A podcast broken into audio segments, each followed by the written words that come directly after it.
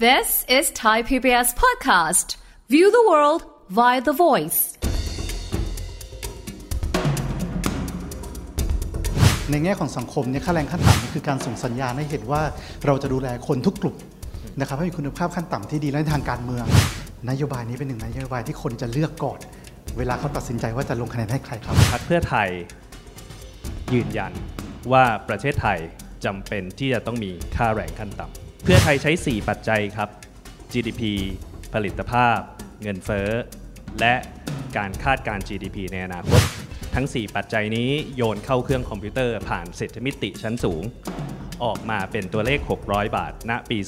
2570ผมไม่ประกาศไม่มีทางประกาศครับค่าแรงขั้นต่ำที่จะขึ้นอีก5ปีข้างหน้าแบบเมื่อสักครู่ที่ผ่านมาสิ่งที่ต้องทำขณะนี้คือการทุบโครงสร้างที่ทำให้ของมันแพงตัวที่เป็นต้นทุนหลักก็คือเรื่องของราคาแก๊สขณะนี้มันลดลงแล้วบาทแข็งแล้วแล้วทำไมการไฟฟ้ามันยังให้คนไทยใช้ของแพงอยู่ไม่ปรับพื้นฐานเหล่านี้แต่ปล่อยให้ทุนใหญ่รวยขึ้นไปข้างหน้าถ้าท่านไม่ชนทุนคนตัวเล็กก็ตาย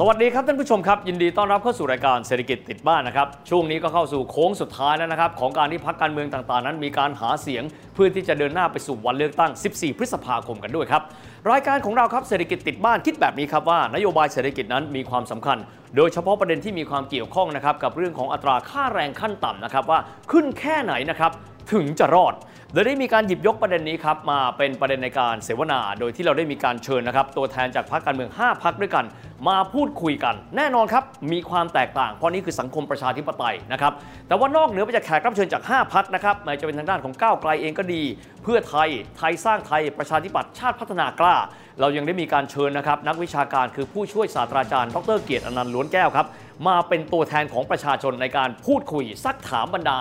ตัวแทนของพรรคการเมืองทั้ง5พรรคกันด้วยเราได้มีการคัดบางช่วงบางตอนนะครับเพื่อที่จะมาแบ่งปันแลกเปลี่ยนให้กับท่านผู้ชมได้รับทราบมุมมองของแต่ละพรรคกันด้วยครับอาจารย์ครับที่เราหยิบยกประเด็นนี้ขึ้นมาเนี่ยความสำคัญในเชิงเศรษฐศาสตร์และมิติทางด้านนโยบายเศรษฐกิจมันสำคัญอย่างไรครับอาจารย์ครับผมว่าต้องใส่การเมืองเข้าไปด้วยแหละเพราะว่าอย่างแรกนี่คือ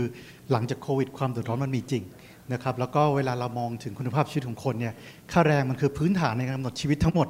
ดังนั้นทุกพรรคการเมืองจึงจำเป็นต้องมีนโยบายในการดูแลคนกลุ่มนี้แต่ความจริงมันเป็นเสียงสะท้อนภาพใหญ่ด้วยว่ามันมีอะไรบางอย่างที่มันไม่สมบูรณ์ในเวลาที่ผ่านมาแล้วก็แต่ละพรรคก็ทำการบ้านมาว่านี่แหละคือทางที่เราจะไปแก้มันอันนี้คือทางเศรษฐกิจครับในแง่ของสังคมเนี่ยค่าแรงขั้นต่ำมันคือการส่งสัญญาณให้เห็นว่าเราจะดูแลคนทุกกลุ่มนะครับให้มีคุณภาพขั้นต่ำที่ดีและทางการเมืองนโยบายนี้เป็นหนึ่งในนโยบายที่คนจะเลือกก่อนเวลาเขาตัดสินใจว่าจะลงคะแนนให้ใครครับนะครับเพราะว่าเป็นนโยบายที่ใกล้ตัวพี่น้องผู้ใช้แรงงานมากด้วยนะครับ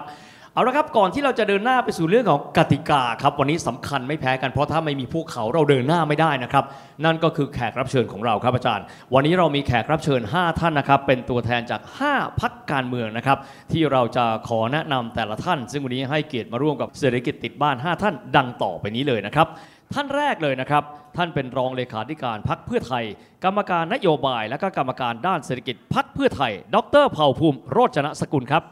ท่านต่อมานะครับท่านเป็นรองหัวหน้าพรรคชาติพัฒนากล้าดร.อัธวิชสุวรรณภักดีครับท่านที่3นะครับท่านเป็นคณะทำงานนโยบายเศรษฐกิจของพรรคก้าวไกลนะครับคุณวรภพวิริยะโรจน์ครับท่านที่4นะครับเป็นคณะกรรมการนโยบายเศรษฐกิจของพรรคประชาธิปัตย์คุณเกียรติสิทธิอมรครับและท่านที่5ครับเป็นรองเลขาธิการพรรคไทยสร้างไทยนะครับก็คือคุณเทพฤทธิ์สีน้ำเงินครับสวัสดีครับทั้ง5ท่านครับสวัสดีครับ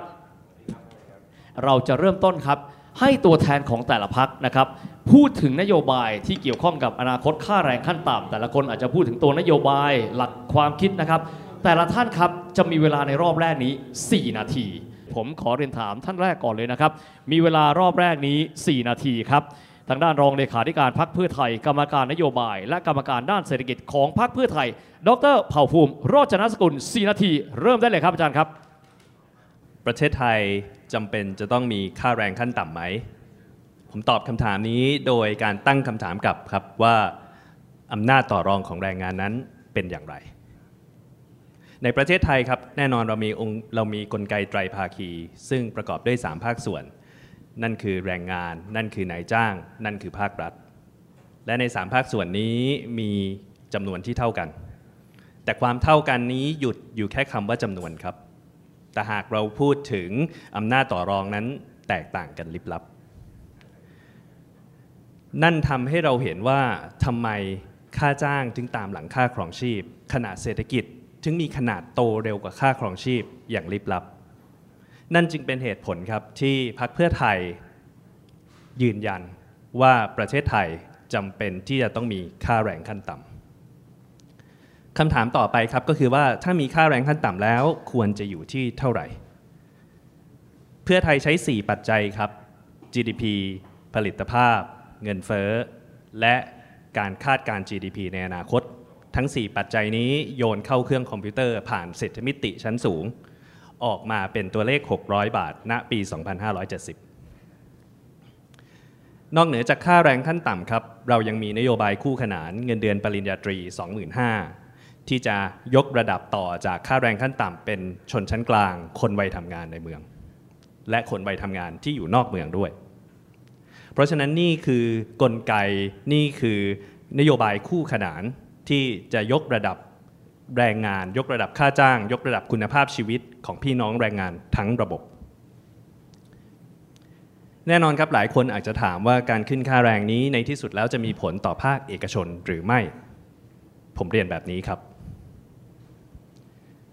การขึ้นตามภาวะเศรษฐกิจนั่นหมายถึงว่าการที่เราขึ้นเมื่อเศรษฐกิจดีขึ้นเมื่อเอกชนมีรายได้เพิ่มขึ้นขึ้นเมื่อเอกชนมีกำไรเพิ่มขึ้นนั่นหมายถึงว่าภาคเอกชนนั้นมีความสามารถในการจ่ายเรื่องค่าจ้างเพิ่มขึ้นและนอกเหนือจากการขึ้นตามภาวะเศรษฐกิจแล้วเราขึ้นตามผลิตภาพแรงงานด้วยครับนั่นหมายถึงว่าเราขึ้นเมื่อแรงงานเก่งขึ้นแรงงานเก่งขึ้นนั่นหมายถึงว่าเขาสามารถผลิตสินค้าให้กับนายจ้างได้มากขึ้นและนั่นส่งผลให้นายจ้างมีกำไรเพิ่มมากขึ้นเพราะฉะนั้นทั้งสองปัจจัยนี้ครับการขึ้นตามภาวะเศรษฐกิจและการขึ้นตามผลิตภาพนั่นหมายถึงว่าการขึ้นในครั้งนี้ไม่กระทบต่อภาคเอกชนและทุกครั้งของการขึ้นค่าแรงของพรรคเพื่อไทยนั้นเป็นการขึ้นที่ทำให้นายจ้างมีความสามารถในการจ่ายและลูกจ้างมีความสุขและนี่คือวิธีคิดของเราและทุกท่านครับนี่คือเพื่อไทยครับที่เรามองทั้งสองภาคส่วนเราควรจะต้องเดินไปด้วยกันนายจ้างกับลูกจ้างคือขาซ้ายและขวาในระบบเศรษฐกิจที่จะต้องเดินคู่กันไปและนี่คือแนวคิดเรื่องค่าจ้างและเรื่องระบบแรงงานของพรรคเพื่อไทยขอบคุณครับขอบคุณมากครับอาจารย์ครับแหมอาจารย์มีทอนเวลาให้เราด้วยนะ41วินาทีขอบคุณมากแต่คนที่ผมโฟกัสนอกอาจารย์เผ่าภูมิก็คืออาจารย์กิตติอนันต์เลยครับอาจารย์จดยิกเลยเดี๋ยวผมได้มาคุยด้วยจดยิกกับจดอะไรนะฮะคือผมมีหน้าที่จะต้องคอยช่วยคือผมมาอยู่ในรายการเศรษฐกิจติดบ้านในฐานะร่างทรงของประชาชนครับคือประเด็นต่างๆเนี่ยเป็นประเด็นที่ฝั่งของพรรคการเมืองนำเสนอแต่ในขณะเดียวกันเนี่ยผมก็อยากทราบอีกกระบวนการหนึ่งว่า1คือมันเป็นไปได้ไหมกับ2แล้วจะทำยังไงแล้วก็3เนี่ยที่จะทำเนี่ยมันสมเหตุสมผลจริงหรือเปล่านะครับอันนี้คือการบ้านของผมที่รับโจทย์มาค่าขนมน้ำชาที่ทานมาเมื่อเช้าก็เพื่อสิ่งนี้แหละครับมีหน้าอาจารย์จดยึกเลยเนาะแต่เดี๋ยวคงได้คุยกันต่อนะครับเพราะอาจารย์เป็นร่างทรงประชาชนชอบคำนี้มากเลยนะครับเราไปกันที่ท่านที่2บ้างเลยนะครับเป็นนะครับรองหัวหน้าพรรคชาติพัฒนากล้าดร.อรรถวิชญ์ สุวรรณภักดีเชิญเลยครับสวัสดีครับนโยบายวันนี้มายิงเรื่องค่าแรงขั้นต่ำกับกรณีที่เราจะไปรอดอย่างไรขึ้นแค่ไหนไปรอดแค่ไหนเนี่ยแบ่ง2ช่วงก่อนนะครับช่วงของการขึ้นค่าแรงขั้นต่ำต้องบอกอย่างนี้ครับค่าแรงขั้นต่ำเนี่ยเป็นเรื่องของ3คนเขาตกลงกันนายจ้างลูกจ้างฝั่งรัฐเขาเรียกว่าไตรภาคีว่ายังไงว่าอย่างนั้นแหละครับแต่สิ่งที่ชาติพัฒนากล้าเราเป็นพรรคเศรษฐกิจเราก็ยืนข้างลูกจ้างเป็นหลักด้วยเช่นเดียวกันเพราะงานนี้สู้มาเพื่อคนตัวเล็กโดยเฉพาะนะครับคราวนี้พอไปดูว่าเอาล่ะขึ้นอยู่กับไตรภาคีเจรจาให้เต็มที่ให้ควรจะสมควรที่สุดปีนี้เป็นปีที่แล้วเป็นปีที่น่ากลัวที่สุดอัตราเงินเฟ้อประเทศไทยมันทะยานสุดๆเลยพีคที่สุดเลยนะครับเมื่อตอนช่วงสิงหาที่สำคัญเวลาคำว่าเงินเฟ้อขึ้นของแพงมันตามขึ้นด้วยไอ้นี่แหละจะเป็นตัวบอกว่าค่าแรงจะไปเท่าไหร่แต่สิ่งที่น่ากลัววันนี้ที่สุดก็คือนโยบายของพรรคการเมืองแต่ละพรรคก็จะพาเงินเฟ้อหรือของแพงไปอีกเท่าไหร่ต่างหากผมไม่ประกาศไม่มีทางประกาศครับค่าแรงขั้นต่ำที่จะขึ้นอีก5ปีข้างหน้าแบบเมื่อสักครู่ที่ผ่านมาเพราะมันเป็นการตัวชี้ถึงอัตราเงินเฟ้อและของแพงที่มันจะเกิดขึ้นตามไปสิ่งที่ต้องทำขณะนี้คือการทุบโครงสร้างที่ทำให้ของมันแพงแล้วไม่มีใครกล้าพูดเรื่องนี้แล้วทุบอย่างจริงจังนั่นคือราคาพลังงานครับ ผมไปทีละสเต็ปนะครับราคาพลังงานขณะนี้เป็นราคาสมมุติแล้วโคตรเอาเปรียบคนไทยทั้งประเทศเป็นไปได้ยังไงครับค่าการกลั่นสูงริบลิ่วเลยราคาเราใช้ราคาเดียวกับสิงคโปร์ต้องไปกำหนดค่าการกลั่นครับไม่ใช่ว่าปล่อยให้ค่าการกลั่นไป6 7 8ไปเรื่อยเจื่อยเลยนะครับแล้วราคาสินค้าก็ขึ้นตามไปกล้าทุบไหมอ่ะเอารัฐบาลนี้กล้าทุบไหมครับก็ยังปอดแหกอยู่ทุกวันนี้แล้วถ้ารัฐบาลต่อไปในอนาคตยังปอดแหกเรื่องนี้ต่อเนื่องของแพงมันไปไม่หยุดท่านจะขึ้นค่าแรงไปตรงไหนล่ะครับถ้าเกิดท่านไม่เข้าไปทุบเรื่องของราคาโครงสร้างพลังงานก่อนค่า FT มันเปลี่ยนแปลงได้ขณะนี้ก็ต้องเปลี่ยนตัวที่เป็นต้นทุนหลักก็คือเรื่องของราคาแก๊สขณะนี้มันลดลงแล้วบาทแข็งแล้วแล้วทำไมการไฟฟ้ามันยังให้คนไทยใช้ของแพงอยู่ทำไมยังให้ใช้ไฟแพงอยู่ไม่ปรับพื้นฐานเหล่านี้แต่ปล่อยให้ทุนใหญ่รวยขึ้นไปข้างหน้าถ้าท่านไม่ชนทุน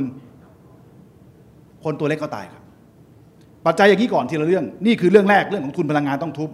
สองเรื่องของอัตราดอกเบี้ยที่นั่นเองในแรงงานต่างๆเดี๋ยวนี้ไม่ได้ทำงานด้านเดียวนะครับท่านสามารถกลับบ้านไปทำงานออนไลน์ได้อัตราดอกเบี้ยท่านเป็นเท่าไหร่วันนี้ยืมนอกระบบก็ 200% ถ้าในระบบก็ต่ำ 20% แต่ท่านจะกู้ได้ต้องยกเลิกระบบแบล็คลิสต์ที่มีในวันนี้ก่อน 5.5 ล้านคนอยู่ติดคุกอยู่ภายใต้โครงการแบล็คลิสต์เนี่ย 5.5 ล้านนะครับเฉพาะช่วงโควิด 3.2 ถ้าไม่ปลดดอกนี้ประเทศมันเดินต่อยังไงครับนี่คือลังที่เราจะเสริมขึ้นมาทีละลังที่1ทุบทุนพลังงานขึ้นมาเรื่องของการเปลี่ยนระบบแบล็คลิสต์ทุบกับทุนของธนาคารเพื่อธนาคารพาณิชย์นั้นเข้ามาแข่งขันในระบบเรื่องของอัตราดอกเบี้ยในการปล่อยสินเชื่อสู้กับสถาบันการเงินเฉพาะกิจของรัฐไม่งั้นพังครับพูดทุกอันพักหนี้ไปทกสไปออมสินรัฐมันไม่ได้เข้มแข็งขนาดนั้นมันต้องสร้างบรรยากาศในการแข่งขันลังตัวต่อมาครับใครที่ขณะนี้รายได้ต่ำจาก 40,000 บาทเนี่ยท่านไม่ต้องเสียภาษีถ้าชาติพัฒนากล้ามาเป็นรัฐบาลลังพวกนี้คือลังที่เสริมขึ้นมาเรื่อยๆให้คนตัวเล็กท่านนึกถึงสภาพหน้าต่างอยู่ข้างหน้าคนตัวใหญ่มันยืนเห็นง่ายๆอย่างเงี้ยแต่คนตัวเล็กมันต้องใส่ลังยืนไงเนี่ยมันถึงเข้าไปช่วยเนี่ยระบบครับทุบไหมอ่ะถ้าทุบมันเกิดขึ้นได้ปัญหาคือถ้าเราเติมน้ำไปในถังที่รั่วอยู่เรื่อยมันไปไม่ได้หรอกครับ20ปีมานี้ทำแต่นโยบายประชานิยมแล้วก็มองหน้าเรื่องเดียวกลัวไม่ได้คะแนนเรื่องอื่นที่เรากำหนดได้เช่นรัฐสวัสดิการแบบนี้ใส่เข้าไปสิครับลาคลอดบุตร180วันให้ไปคนไหนที่เป็นฟรีแลนซ์ต้องใช้มาตรา40ต้องประกันตนเองใส่เรื่องการขาดรายได้เขาเข้าไปวันนี้ขี่มอเตอร์ไซค์ไม่ได้มอเตอร์ไซค์ล้มก็ชดเชยการขาดรายได้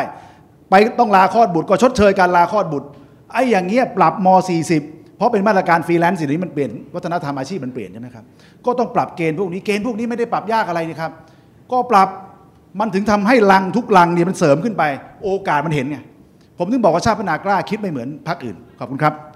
ขอบคุณมากครับดร.อัธวิช สุวรรณภักดีรองหัวหน้าพรรคชาติพัฒนากล้านะครับท่านแรกมาอีโคโนเมตริกส์อาจารย์เนาะท่านที่2มีการผนวกหลายๆอย่างเอาเรื่องลังเข้ามาอ่ะเดี๋ยวค่อยกลับมาคุยกันได้ฟังมุมมองนะครับเชิงนโยบายจาก2พรรคไปแล้วนะครับก็คือเพื่อไทยกับชาติพัฒนากล้า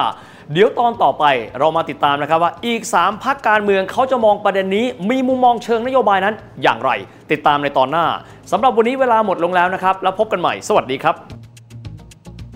ดังนั้นเนี่ยการทำทันทีก็คือการเพิ่มการคืนความเป็นธรรมให้กับผู้ใช้แรงงาน450บาททำได้ทันทีภายในปีแรกและหลังจากนั้นที่เราเสนอคือการเปลี่ยนกลไกให้ค่าแรงขั้นต่ำเพิ่มขึ้นทุกปีไม่น้อยกว่าอัตราเงินเฟ้อที่เกิดขึ้นนี่คือเป็นการให้ความเป็นธรรมเป็นการการันตีว่าค่าแรงขั้นต่ำต่อไปนี้ก็จะมีการอัตราขยับเพิ่มขึ้นทุกปีตามค่าครองชีพที่เพิ่มขึ้นมีหลายประเทศในโลกนี้ไม่มีค่าแรงขั้นต่ำนะครับของประเทศไทยไม่มีกรณีนี้นะครับเพราะค่าแรงขั้นต่ำของประเทศไทยเนี่ยของต่างชาติและคนไทยเท่ากันทำอย่างไรครับให้เขาสามารถหลุดพ้นจากค่าแรงขั้นต่ำให้เขาสามารถเป็นผู้ประกอบการได้หรือไม่สามารถเป็นนาโน SME ได้หรือเปล่าในอนาคตอันนี้แหละครับผมว่าเป็นอันประกันสำคัญที่พรรคเรามองเพราะเรารู้ว่าไม่มีใครอยากอยู่ขั้นต่ำหรอกครับทุกคนอยากจะอยู่ระดับที่สูงขึ้นเป้าแน่นอนว่ากองทุนสร้างไทย 300,000 ล้านที่เคยวางไว้สามารถส่งเสริมนาโน SME ทั้งหลายเนี่ยครับให้คนนั้นเปิดโอกาสให้เขาไม่อยากเห็นนักการเมืองเอาค่าแรงขั้นต่ำไปหาเสียง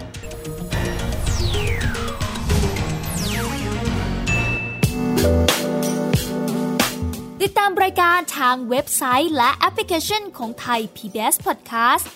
Spotify SoundCloud Google Podcast Apple Podcast และ YouTube Channel Thai PBS Podcast Thai PBS Podcast View the world via the voice